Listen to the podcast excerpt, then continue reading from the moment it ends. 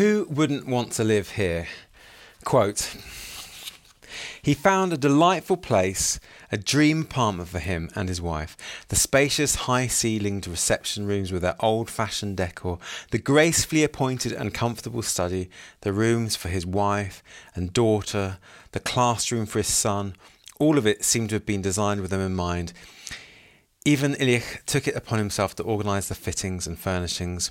He chose the wallpaper, purchased furniture, predominantly of the old fashioned style, which he considered to be comme il faut. The upholstery and the whole thing grew and grew, approaching the ideal that he had set himself. Even halfway through the refurbishment, the whole thing exceeded his expectations. He could see how elegant it would all be, quite comme il faut, and devoid of vulgarity when it was completed. As he went to sleep, he would imagine what the large reception room was going to look like. When he glanced into the half finished drawing room, he could envisage the fireplace, the screen, the whatnot, and the little chairs dotted about the rooms, the plates and dishes on the walls, and the bronze pieces.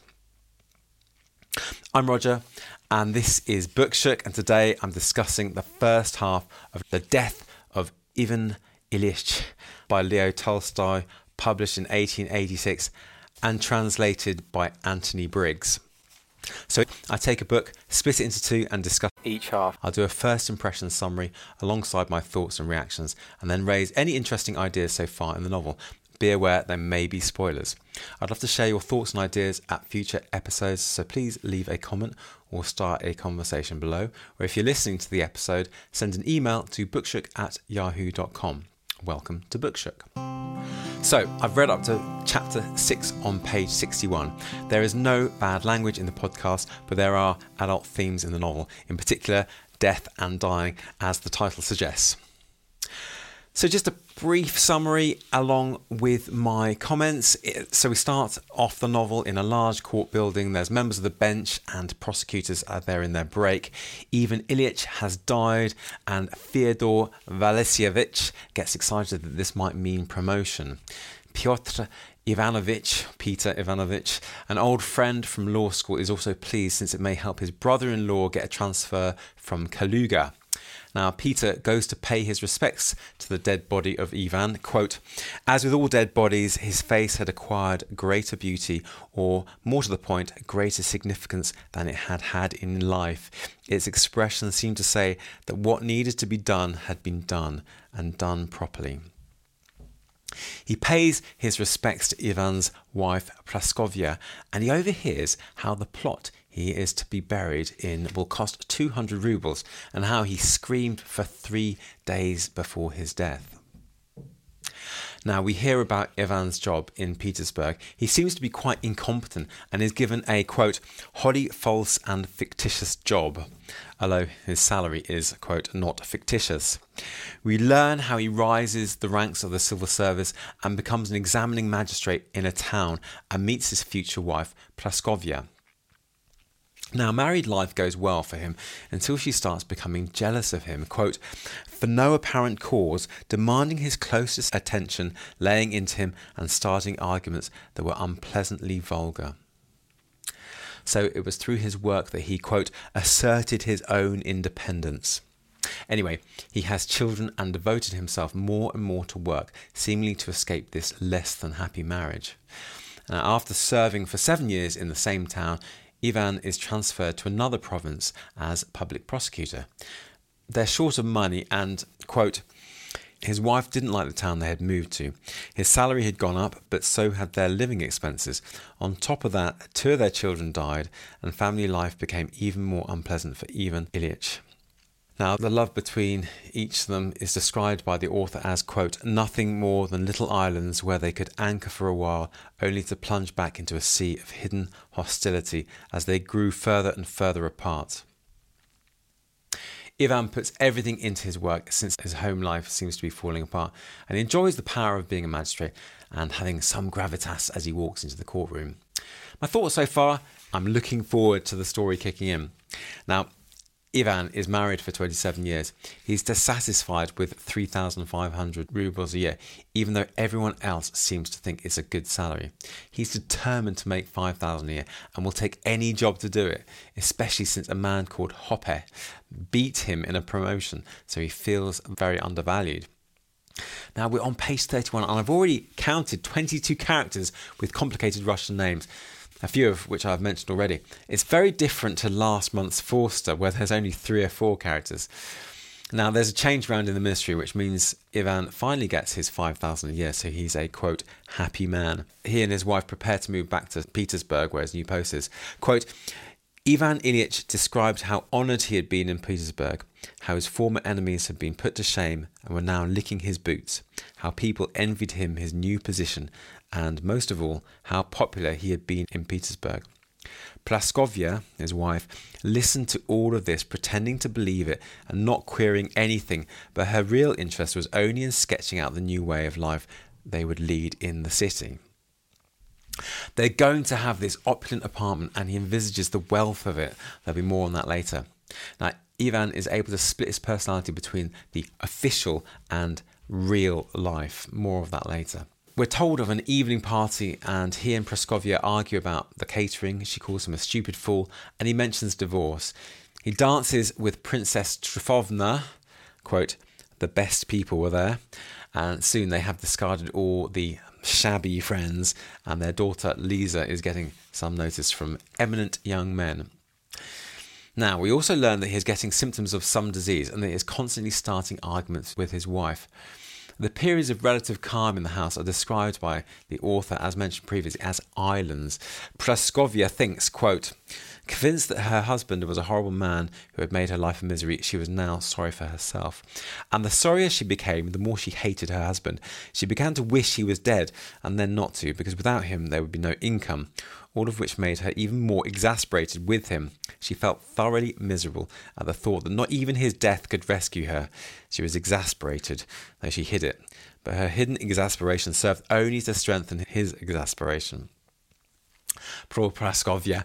Now, Ivan goes to see a doctor about his illness on the persuasion of his wife, but the results are inconclusive. He continues to work and play whist into the night with his friends, but his illness is really getting him down. He feels his life has been, quote, poisoned and is poisoning other people's lives, and the poison is not wearing off. It is working its way deeper and deeper into his very being and he has to take this knowledge to bed with him, along with the physical pain and the terror, often to spend a near sleepless night because of the pain.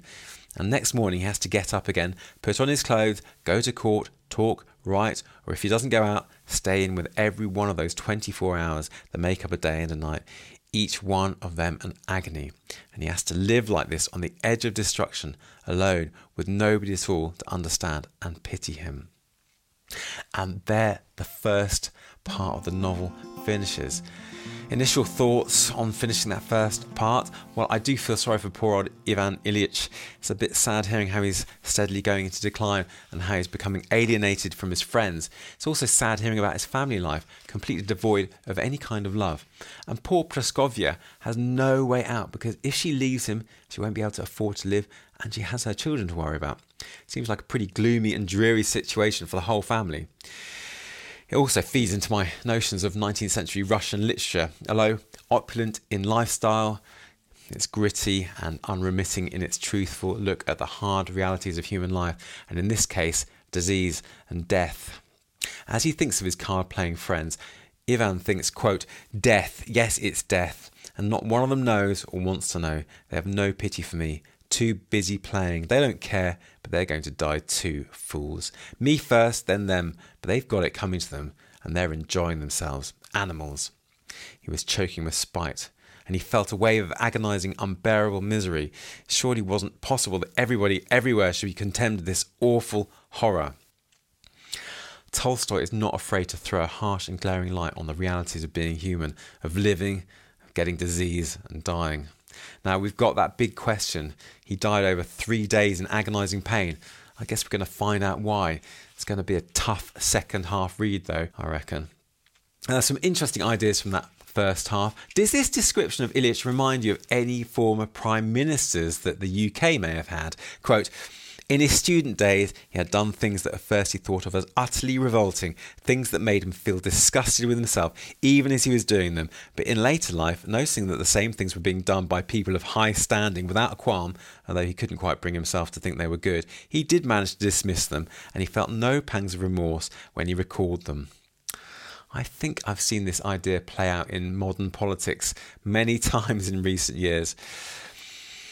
So, that idea of, of the importance of stuff, stuff of life, is really reflected in this first half.